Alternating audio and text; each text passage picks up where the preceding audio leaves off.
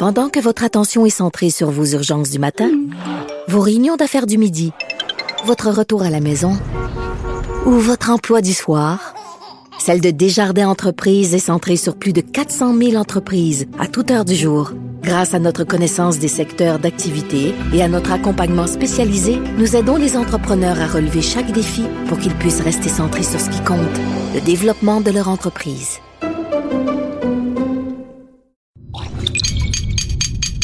Cube Radio. Cube Radio. Cube, Radio. Le retour de Mario Dumont.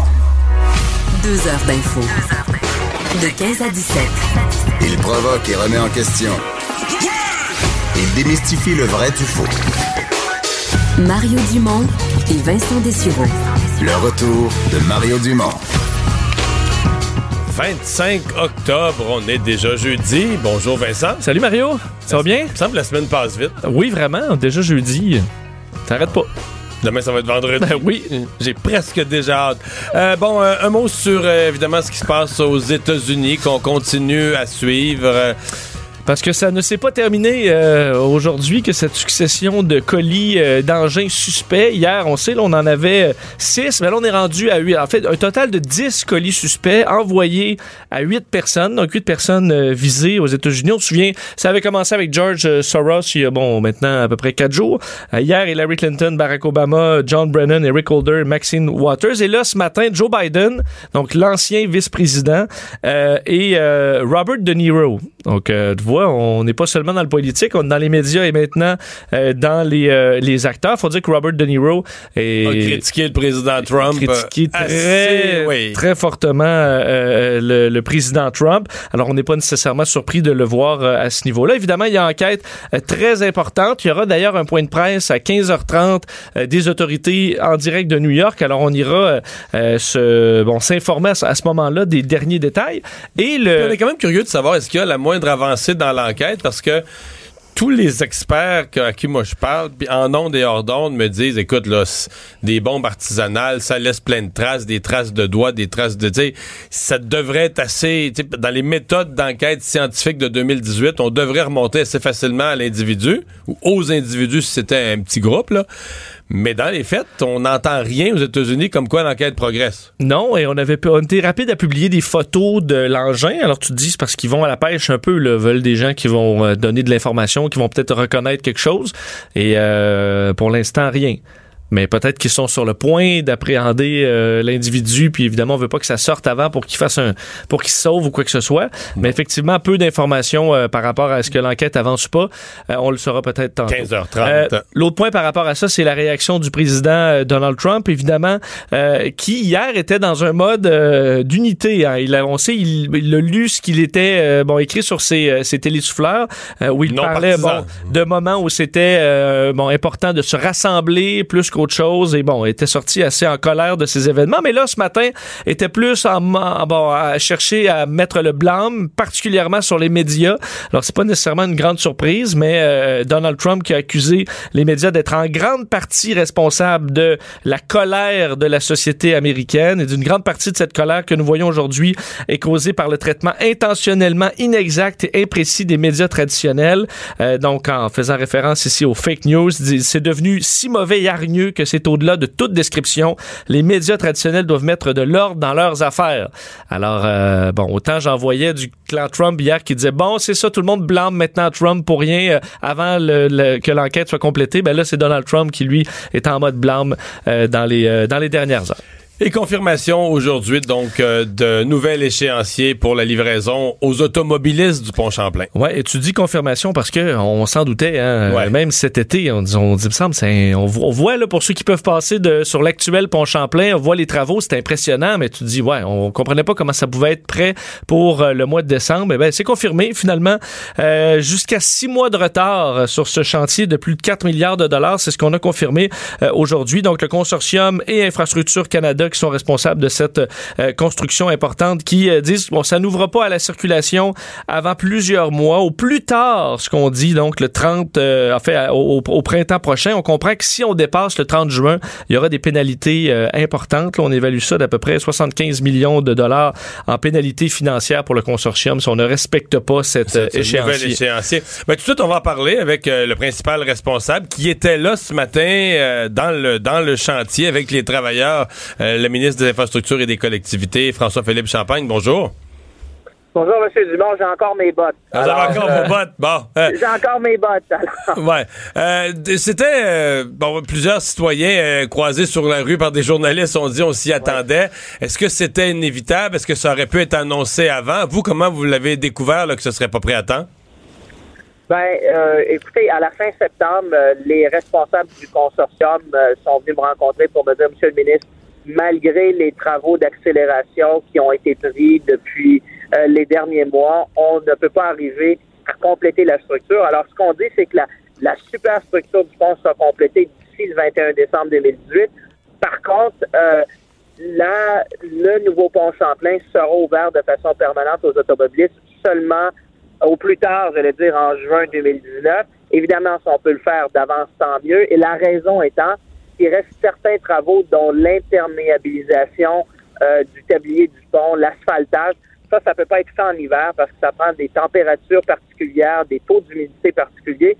Mais je pense que moi, je lève mon chapeau aux 1600 travailleurs, travailleuses qui, jour et nuit, beau temps, mauvais temps, 7 jours par semaine, ont fait tout ce qu'ils peuvent, évidemment, pour rattraper ce, ce retard-là mais forcé de constater que l'hiver est à nos portes. Et pour moi, la première préoccupation, c'est la santé et sécurité des travailleurs. Mhm. Deuxièmement, c'est la durabilité de l'œuvre, parce qu'on parle d'un pont euh, qui sera avec nous pour les 125 prochaines années. Donc, la décision responsable, moi, je représente l'intérêt public, c'est de s'assurer qu'on finisse bien les travaux, qu'on livre un œuvre de qualité au Montréalais, c'est ce qu'on va faire. Ouais. Euh, une œuvre de qualité dans l'accélération, parce qu'on l'a quand même vu. Là. Je comprends qu'on n'est pas dans les délais, mais je pense que les gens qui passent là souvent ont vu les travaux progresser à vitesse grand V au cours des derniers mois. On n'a pas. Euh, vous êtes certain qu'on n'a pas sacrifié sur la qualité déjà là, pour arriver où on en est aujourd'hui? Ben écoutez, on a, des, experts sur le chantier qui vérifient ça. Moi, j'ai parlé au syndicat, j'ai parlé aux travailleurs. Euh, tout le monde travaille sur ce chantier-là avec énormément de fierté pour livrer une œuvre de qualité pour les Montréalais, les Montréalaises j'ai pleinement confiance aux travailleurs. On comprend euh, qu'on doit remettre, M. Euh, Champagne, entre autres, vous parlez d'imperméabilisation, donc on, doit reporter l'installation d'une membrane euh, en période moins froide, donc alors qu'on arrive est en, automne et on arrive à l'hiver. Est-ce que en, reportant tout ça et passant l'hiver sur ce tablier qui n'a pas la membrane, est-ce qu'on risque d'endommager prématurément ce qui a déjà été installé sur le pont? Moi, je, évidemment, le constructeur devra prendre toutes les mesures euh, pour protéger, comme vous dites, la, la, la, structure, la superstructure. On a quasiment complété le tablier. Moi, ce que je disais euh, à vous, autant M. Dessau qu'à M. Dumont, c'est que d'ici le 21 décembre, on pourra le traverser le pont, c'est-à-dire que la structure sera complétée.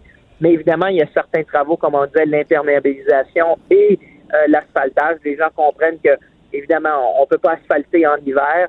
Alors ça, ça devra aller au mhm. printemps. C'est pour ça qu'on dit au plus tard en juin.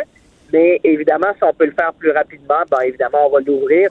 Mais il faut que ça soit fait sécuritaire de façon, euh, j'allais dire, à protéger la durabilité de l'œuvre. Parce que vous vous rappelez, on a déjà joué dans ce film-là, dans l'ancien pont. Alors, ma priorité, c'est de livrer euh, un œuvre de qualité pour assurer la durabilité à long terme du pont. Monsieur le ministre, euh, il y a un enjeu d'argent lié à tout ça, c'est-à-dire que le, on, avait entendu lorsque ça a été signé le PPP, lorsque ça a été lancé, on avait dit au public pour vous protéger, on a mis des clauses que s'il y avait des dépassements de délai, euh, ben c'était au consortium de les assumer.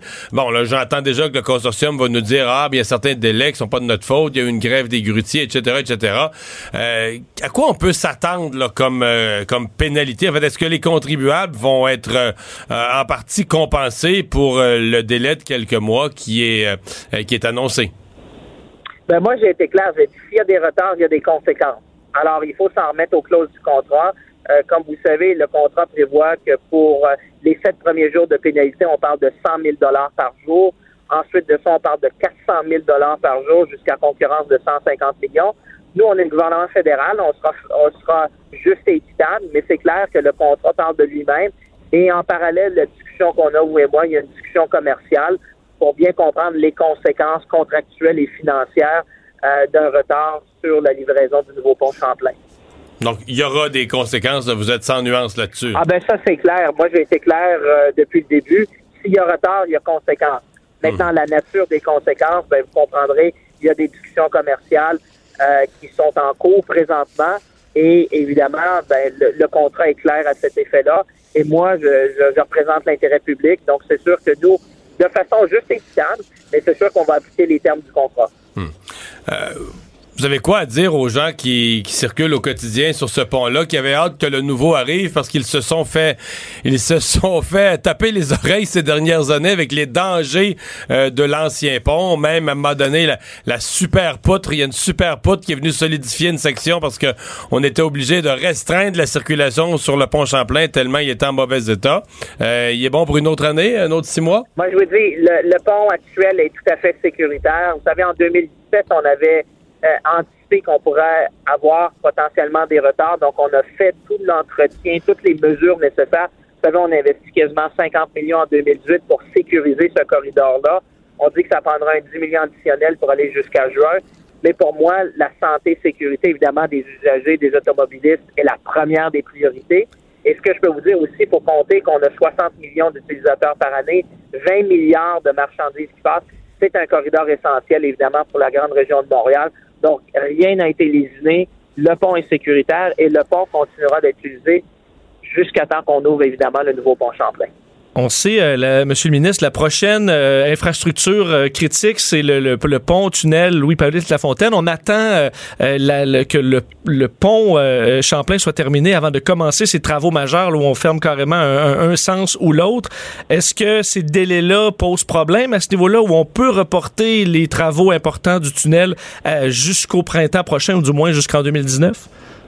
Écoutez, ça, c'est une question plus pour euh, nos homologues de Québec. Évidemment, on travaille avec Mobilité Montréal. Hier, j'ai parlé à la mairesse Plante, euh, j'ai parlé à la mairesse de Brossard, j'ai parlé aussi au maire parentaux parce qu'évidemment, on sait que ces délais-là causent des, inconvénients pour les résidents, pour les automobilistes. Alors, on travaille tous avec le même objectif, c'est d'atténuer, évidemment, euh, les conséquences pour les automobilistes.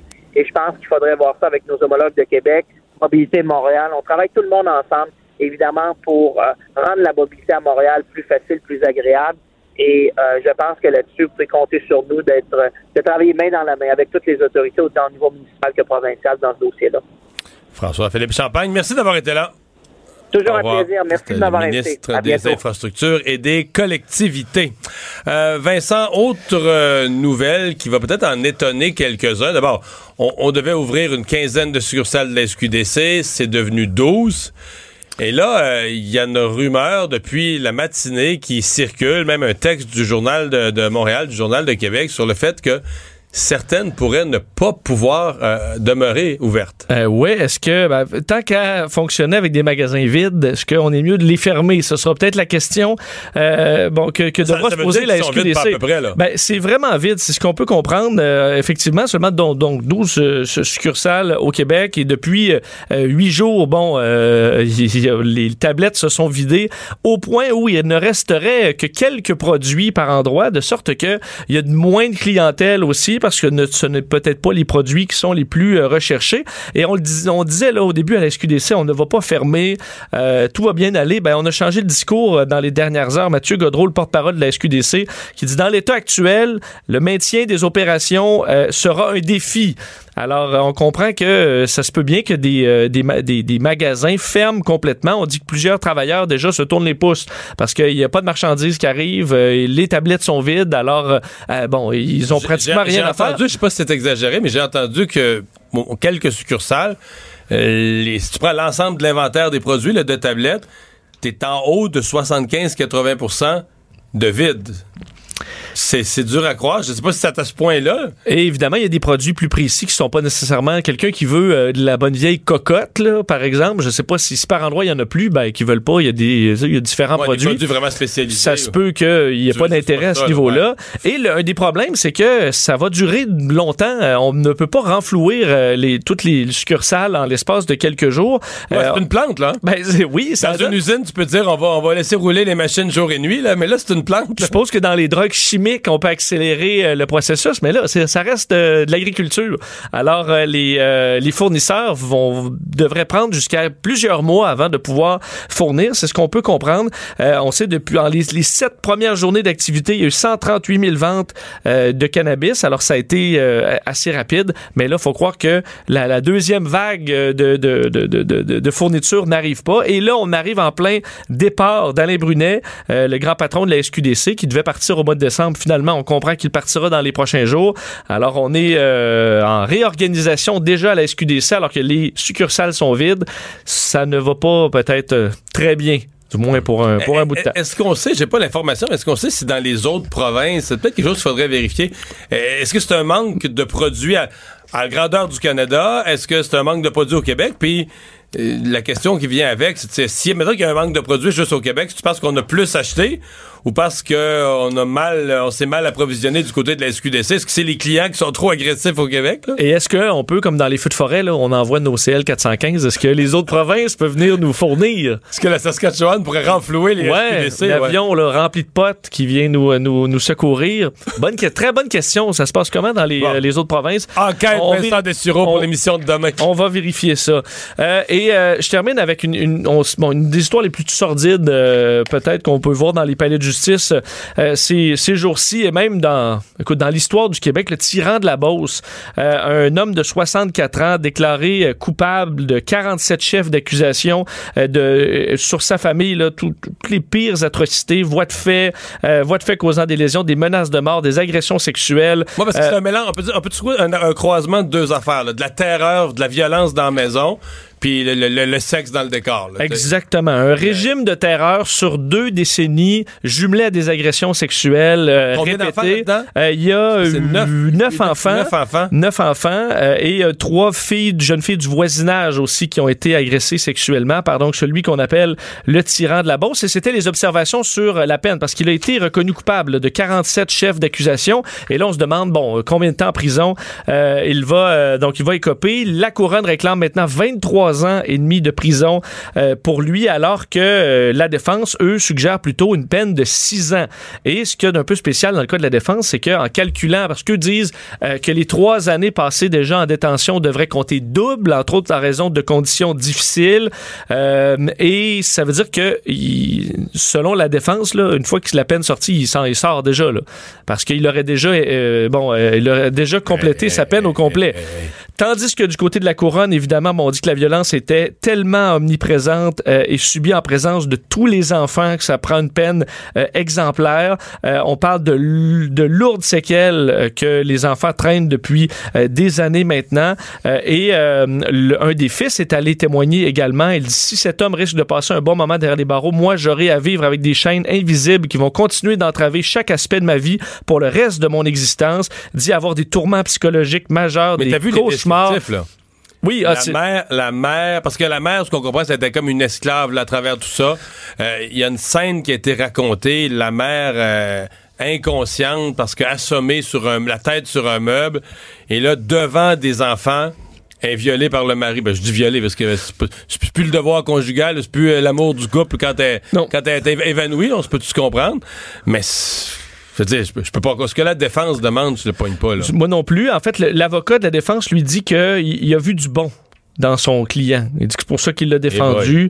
Alors, c'est quand même assez mince, alors que du côté de la couronne, là, on dit, bon, non seulement on veut 23 ans, le déclaré euh, délinquant contrôlé, et on dit, monsieur ne se reconnaît aucune problématique, n'est prêt à subir aucun traitement, euh, se déresponsabilise, se ré- déresponsabilise, banalise et trouve le moyen d'écorcher sa conjointe qui est décédée aujourd'hui euh, au passage en disant qu'elle a devenue agressive euh, quand elle buvait. Alors, euh, on comprend, c'est tout un cas, même si lui a fait des, euh, bon, des, des quand même repentant devant, euh, euh, du moins devant le juge. Mais tu sais ce qui, me- jette à terre, ce que je comprends de cette histoire-là, quand même complexe, est pleine de ramifications, mais c'est que toute la famille, cette femme-là qui a souffert sa vie, les neuf enfants n'ont jamais parlé. En fait, ce qui, les, a déclenché le fait qu'ils parlent, c'est que le type était plus en Beauce, était rendu au Nouveau-Brunswick. Et quand ils ont entendu parler qu'il faisait du mal à d'autres, c'est là qu'ils ont eu comme le, le ressort, l'impulsion de dire faut que ça arrête. Mais c'est fou là, ils De ont- l'accepter sur soi, mais à un moment donné, de dire, Ouais. OK, là, c'est assez parce que là sur d'autres. c'est ça. Tu dis ben là nous autres on a vécu ça comme si c'était comme si on était prêt pas à passer l'éponge, mais on n'irait pas à la justice parce que bon nous autres on est sortis de ça, c'est fait la, la tempête est passée, c'est fini. Mais c'est d'apprendre qu'ils faisaient peut-être ou probablement quelque chose à d'autres qui les a qui les a déclenchés. Et c'est fou de voir à quel point ça devient une prison parce qu'ils sont neuf enfants. Tu dis, il y en a au moins un qui va aller raconter ça à quelqu'un, mais non, hein, complètement pris dans là, cette qui- prison de, de terreur. Là. Euh, on comprend que lui, là, les enfants dé- dé- dé- le décrivent comme quelqu'un qui se prend pour Dieu. Là. Alors, il mais dit il était plutôt le démon euh, là-dedans, mais t'imagines d'être con- complètement coincé. Les enfants, on dit les grandes sœurs cachaient les yeux de leur euh, de leurs les petits frères pour pas qu'ils voient toute cette violence ou la, la mère qui se fait battre, par exemple, ou les autres enfants. Alors, une triste, triste histoire. On verra la décision euh, du juge dans ce dossier parce que il, a- semble qu'il n'y ait pas beaucoup de jurisprudence dans des cas aussi intenses. Le bourreau de Beaumont, par exemple, qui lui avait co- copé de 22 ans, alors on n'est pas loin. Alors, ça se peut que. Le bourreau de Beaumont a eu peu 22 plus. ans. 22 ans, oui. Ah, lui aussi c'était écœurant, les enfants oui. dans des cages. C'est une histoire qui. Peut-être l'histoire la plus similaire. euh, Mario Dumont. Il s'intéresse aux vraies préoccupations des Québécois. La santé, la politique, l'économie. Jusqu'à 17. Le retour de Mario Dumont. La politique, autrement dit. Affaire des colis explosifs aux États-Unis. C'est en cours la conférence de presse à New York. Oui, le point de presse qui vient tout juste de, de commencer, c'est par, euh, entre autres, James O'Neill du, euh, de la police de New York, qui vient tout juste de dire bon, que les New-Yorkais sont en sécurité. Alors, euh, c'est c'est ce qui a été dit au début. Je, je vais écouter ça dans les prochaines minutes. Dès que j'ai des informations, je vous reviens. Mais ça, sur quoi on est surtout curieux, c'est de savoir est-ce qu'ils ont la moindre avancée ou la moindre piste qu'ils sont en train de suivre. Exact, c'est pour ça qu'on risque d'entendre le FBI euh, à la suite de, de James O'Neill. Alors, c'est là qu'on aurait plus de détails. Mais on parle de ça tout de suite avec euh, Pierre Martin, qui est spécialiste, entre autres, de la, de la politique américaine, chroniqueur au Journal de Montréal. Bonjour, M. Martin. Bonjour. Bon, euh, ce matin, vous parlez de, du climat plus largement autour de cette histoire, là, du climat politique aux États-Unis euh, euh, que vous qualifiez d'explosif. Euh, oui, ben c'est un climat politique qui était déjà là avant euh, cette histoire de- d'explosif, justement. Euh, mais euh, c'est une autre démonstration, une autre manifestation d'un climat politique qui, euh, qui est vraiment euh, toxique là, entre entre les grands partis et notamment depuis depuis l'arrivée en politique de Donald Trump, mais pas, pas uniquement à Ouais. cause de ça. Il y a des choses qui, euh, qui évoluent depuis longtemps, mais c'est vraiment... Mais, mais c'était un peu ça ma première question. C'est quoi la. Parce qu'il y- avait déjà, c'était très polarisé déjà aux États-Unis entre les partis. De plus en plus, on a senti au fil des années, de plus en plus difficile d'aller chercher cette espèce de, de grand consensus. C'est bien que des partis s'ostinent sur un certain nombre de sujets économiques et sociaux, c'est la base de la politique, mais qu'il y a quand même des grands, ce qu'on appelle le ciment d'une société, là, des grands consensus. On sent qu'au- on sent qu'aux États-Unis, c'était déjà fissuré. C'est quoi l'apport supplémentaire dans votre esprit de Donald Trump qui fait que depuis les, deux années où il est là, c'est une coche de plus?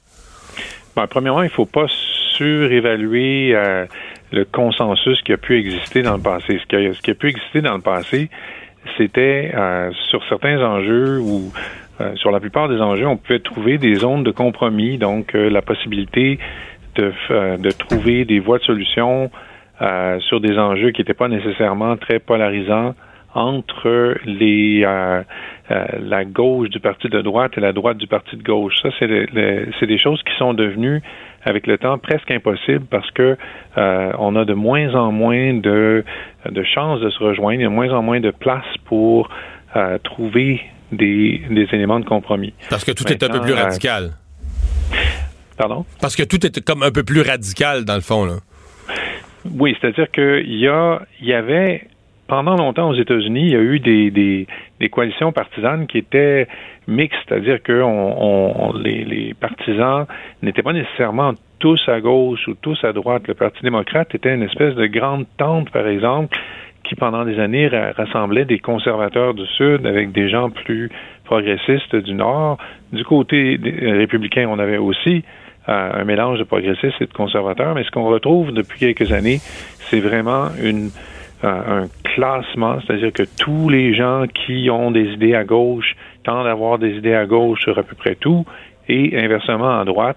Et on s'est maintenant casé dans chacun des deux partis, et il n'y a plus vraiment moyen de trouver des compromis sur presque aucun sujet. Et c'est pour ça que depuis plusieurs années, euh, euh, c'est extrêmement difficile de gouverner, de faire des, des, des réformes et de, de, faire avancer les choses. Et surtout, par exemple, dans un domaine comme la politique étrangère, où on avait pendant plusieurs années euh, une, euh, un modus vivendi, un, un, une zone de compromis entre les partis qui amenait un certain consensus sur des idées centrales de politique étrangère. C'est quelque chose qu'on retrouve plus aujourd'hui. Mm-hmm.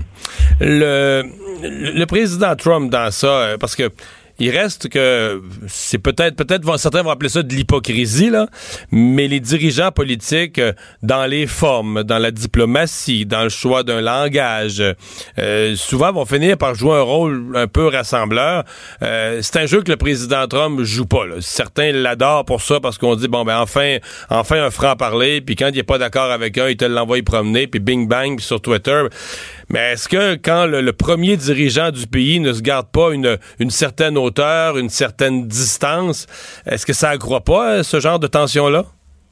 Ben, je pense qu'il faut s'entendre sur une chose, c'est que dans une démocratie, dans une république comme aux États-Unis, donc, euh, ce qui permet de fonctionner, ce qui permet de faire des transitions d'un gouvernement à l'autre, ce qui permet de, euh, de reconnaître comme légitime l'exercice du pouvoir par le parti opposé, euh, c'est tout un ensemble de normes, euh, de, conventions qui font que on s'entend sur la façon de faire les choses. Et, ce que Donald Trump est, venu apporter, et dans une certaine mesure, euh, et là, je suis obligé de dire surtout du côté du Parti républicain, c'est un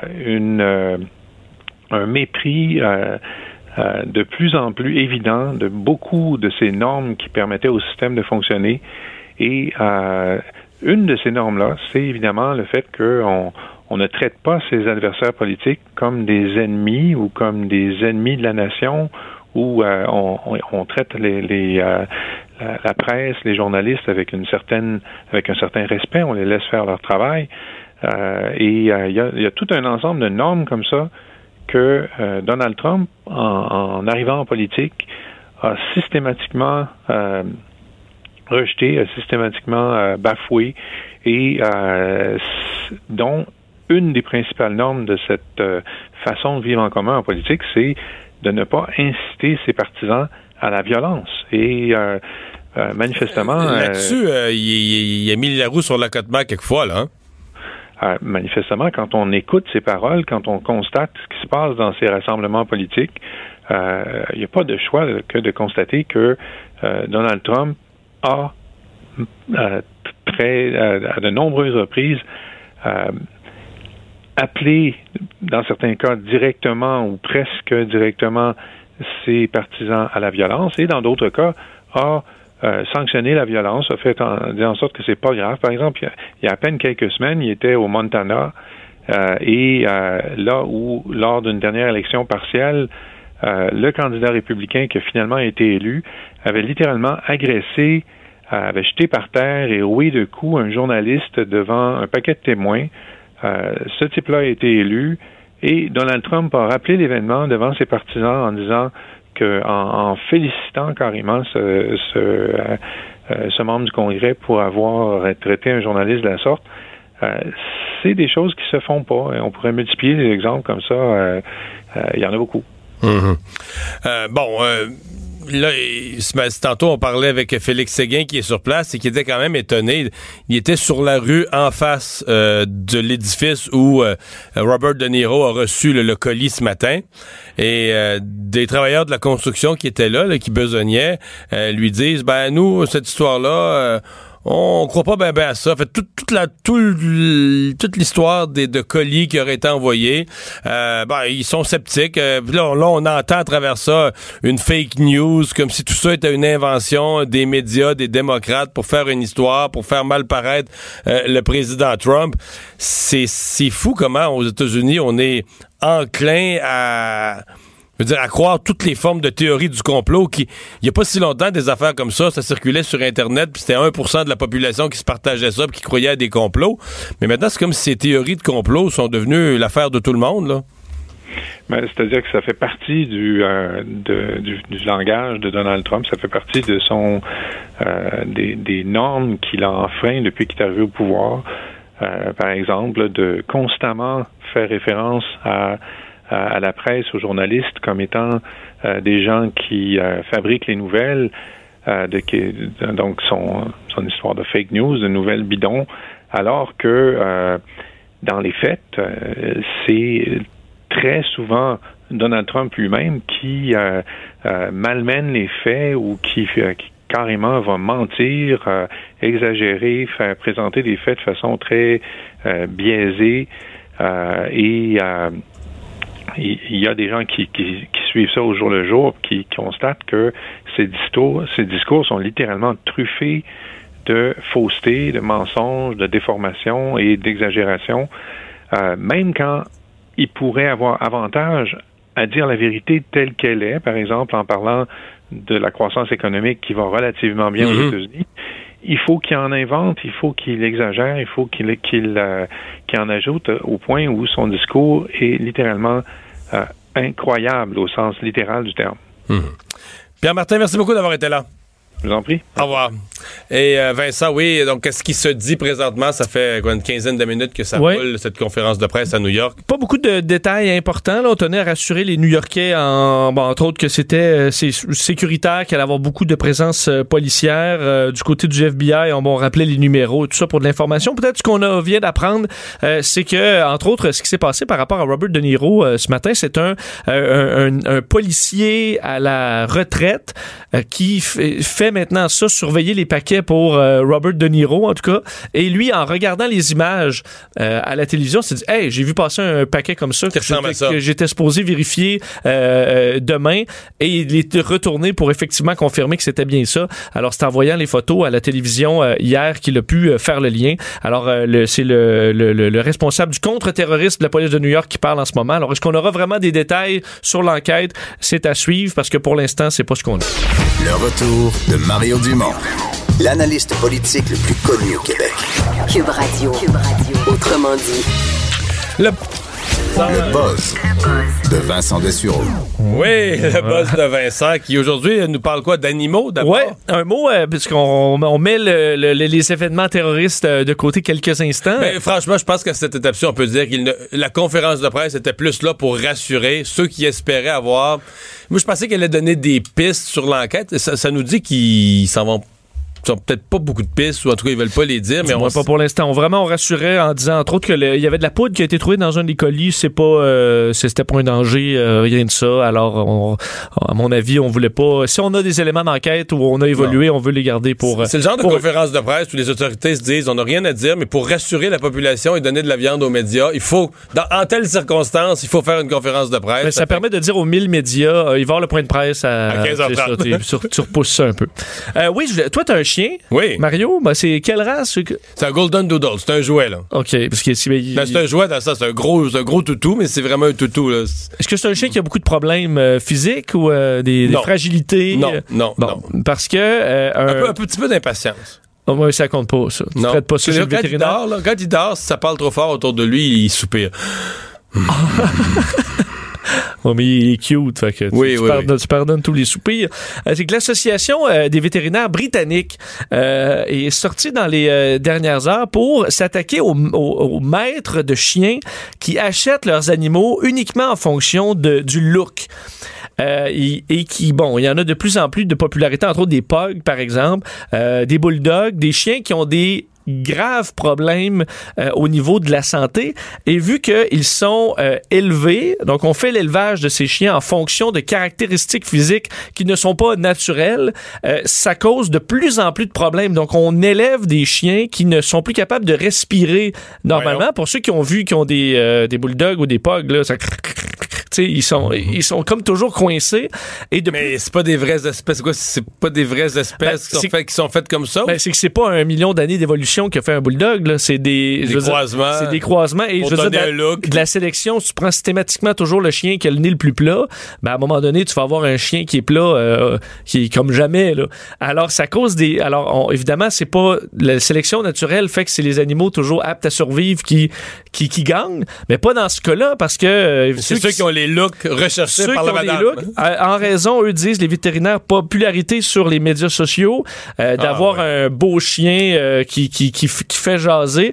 Alors, de plus en plus, on dit, là, des, euh, par exemple, des pugs qui ont des yeux globuleux, là, c'est bien populaire, puis là, ça fait de la sécheresse oculaire, euh, su- su- surchauffe oculaire aussi, Oh. des chi- les, les euh, chevaux miniatures aussi qui ont des problèmes de santé, les euh, lapins qui, on veut des oreilles de plus en plus longues, là, on se ramasse avec des lapins euh, au look, euh, euh, je veux dire, quasiment de cartoon, là, où ils ont des problèmes à ce, à ce niveau-là. Alors, eux disent, on lancé d'ailleurs le, le, le, hashtag breed to breathe, donc élevé pour respirer, parce qu'on se retrouve avec des chiens qui ont des problèmes à respirer, et on dit ça, là, ça fait vivre les vétérinaires, mais pour avoir parlé à des vétérinaires là-dedans, nous, ça nous fait pas plaisir d'avoir toujours le même maître, qui a l'impression qu'on qu'on veut juste l'arnaquer parce qu'on on n'a pas de solution. Mais en on gros, parce que son animal, réparer, tare- son animal en bon, en langage scientifique, il y a une tare génétique, ni plus ni moins, là. souvent la, la terre devient ce qui est beau visuellement aux, aux avis de certains, mais je veux dire, tu, tu- tu te retrouves à avoir un chien que, tandis qu'un bon vieux bâtard là, qui résiste à tout. Parce que ça fait euh, des, des, des centaines d'années que c'est le plus tough qui survit. Ça, il n'y a pas de problème. Alors, allez-y de- de- dans ce sens-là. Du moins, c'est ce que vous suggèrent les vétérinaires. Tu me parles de mots de passe? Oui, euh, j'ai trouvé ce dossier-là intéressant. Euh, euh, les- As-tu des, ben, des mots de passe compliqués? Oui, je donner es-tu- en ondes, là. Non, mais es-tu bon? Ouvrez vos calepins. Es-tu bon dans les mots de passe?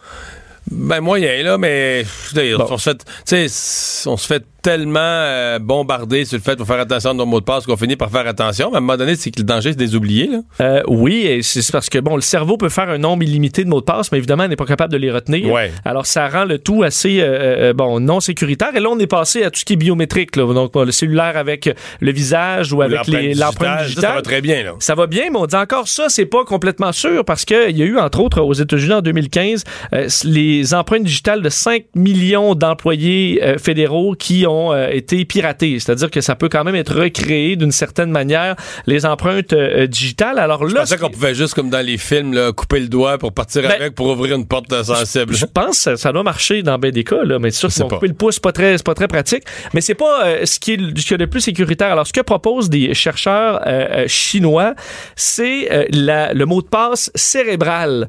C'est-à-dire que toi, admettons, Mario, tu regardes une photo là, d'un cochon ou de, euh, on dit de Denzel Washington. C'est des exemples, Ok. pour pourquoi on a donné ça?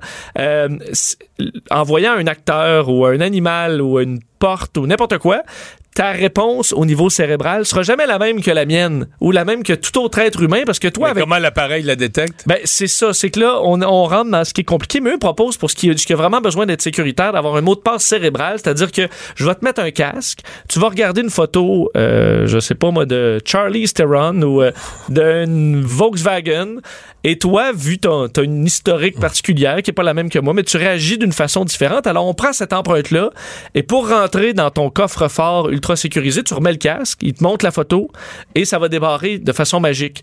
Évidemment, ça, Mais mettons que je retourne deux ans plus tard puis que j'ai changé, là, mettons que j'avais. Mettons qu'en voyant Charlie Theron, j'avais une certaine pensée, mais j'ai travaillé sur moi moi-même, là, puis j'ai changé. Oui, ben ça a l'air que c'est- Non, c'est fiable. ça a l'air que c'est fiable là-dessus quand même. Et si jamais c'est hacké, ben on te montre une autre image puis on refait ça. Alors ça peut se faire à l'infini. Alors c'est ce que propose pour les prochaines années. Fait que le cerveau, Euh, comme. En gros, c'est le cerveau comme mot de passe. comme mot de passe. Alors peut-être qu'un jour avec votre, euh, vous mettez un petit, euh, un petit truc sur le front puis euh, ça débarre automatiquement en voyant une série de photos.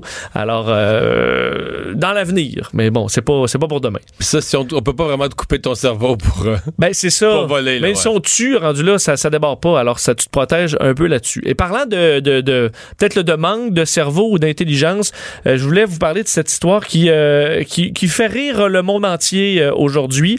Euh, des voleurs en Belgique qui se présentent dans un, commerçant de Montigny-sur-Sambre, OK, en Belgique Un village. se présentent là, des braqueurs. Euh, c'est un vendeur de cigarettes électroniques. Alors, ils sont là, c'est un groupe, là.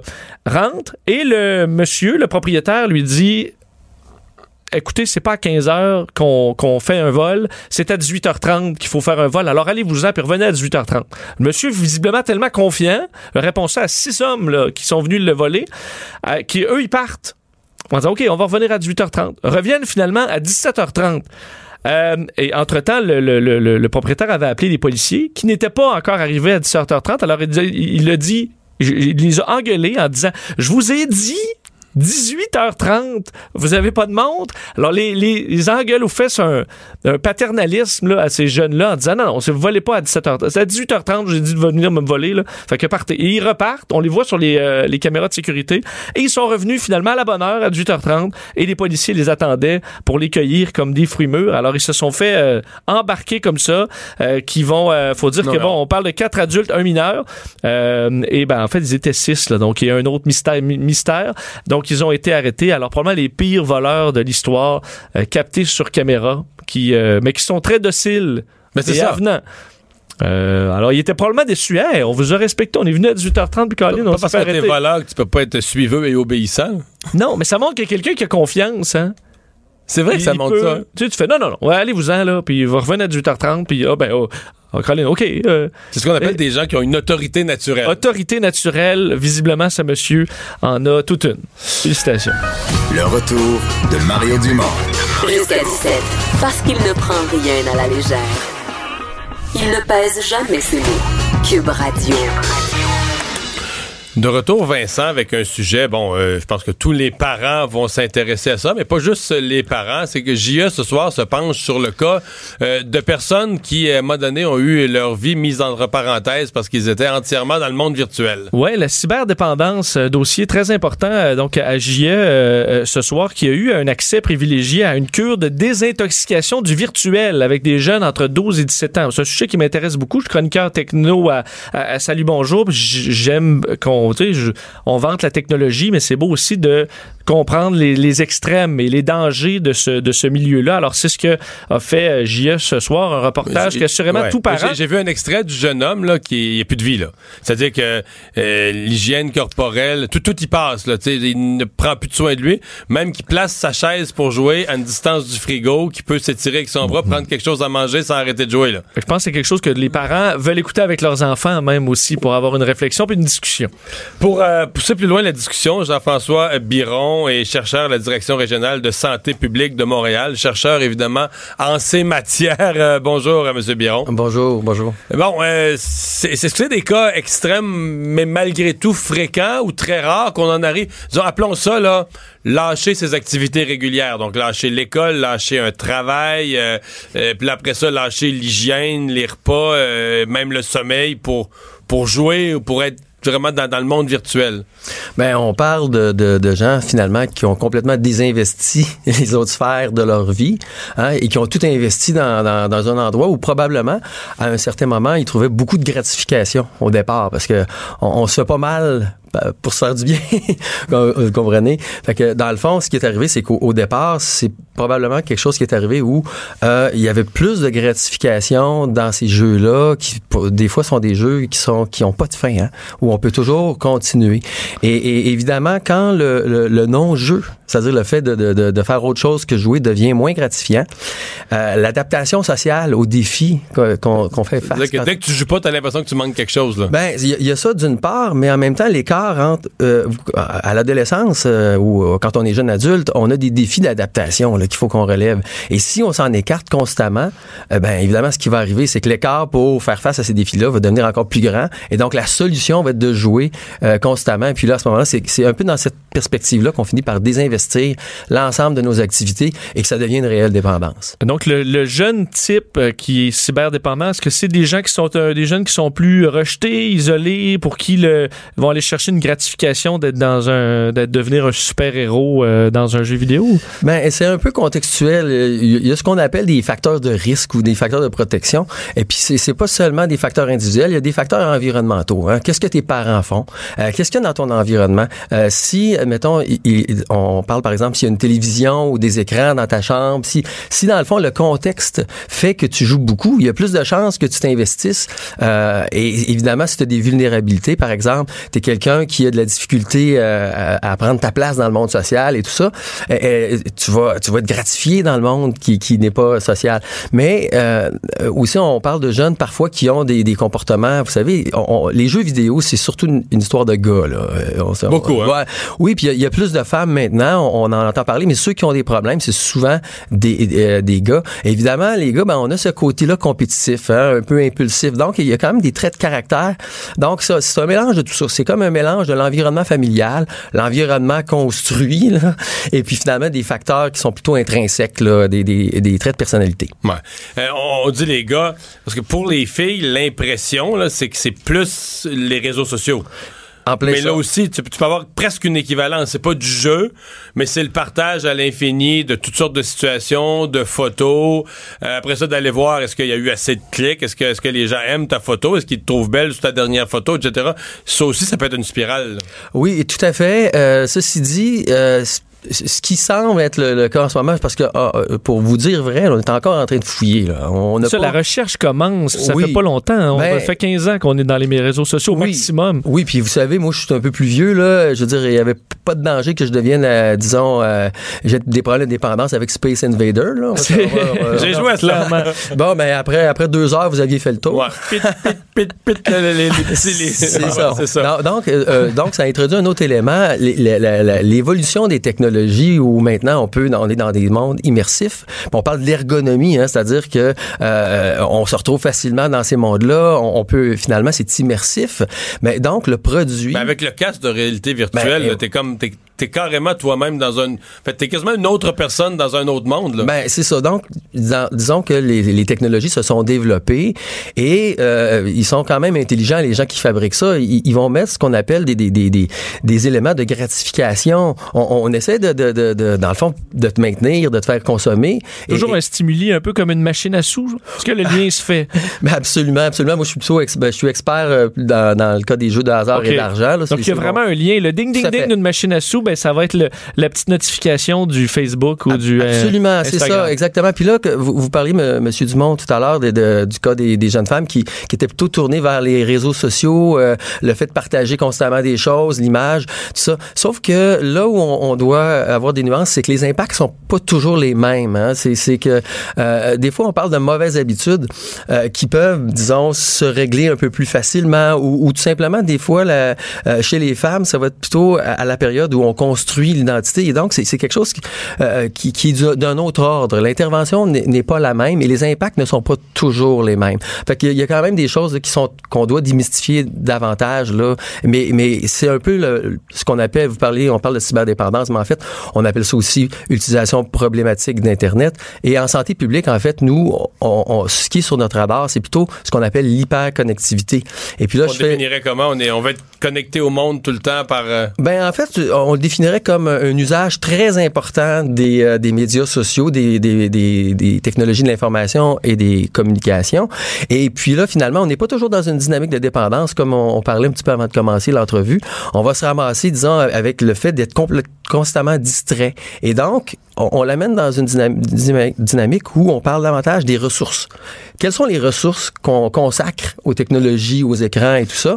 Et là, dans le fond, vient la notion d'équilibre. Si ça prend trop de mon temps, si ça prend trop de mon argent, si ça prend Si je suis capable d'étudier mon examen de physique parce que ça me prendrait un peu, de- ça me prendrait un 60 minutes de concentration consécutive pour bien lire les concepts, mais que j'ai regardé 19 fois mon Facebook pendant l'étude. Bon, et voilà. Et puis... euh, Là, je passe plus mon bac en physique. Là, Non, je suis capable d'étudier. Oui, puis, puis d'une part, euh, tout le monde a déjà été dans une réunion, puis je vous dis des fois avec des hauts fonctionnaires, là, où on est en train de parler, puis euh, il y a une personne qui écoute, les autres regardent tout en dessous de la table. Comprenez, ils sont, tout en- sont là, mais ils sont pas là.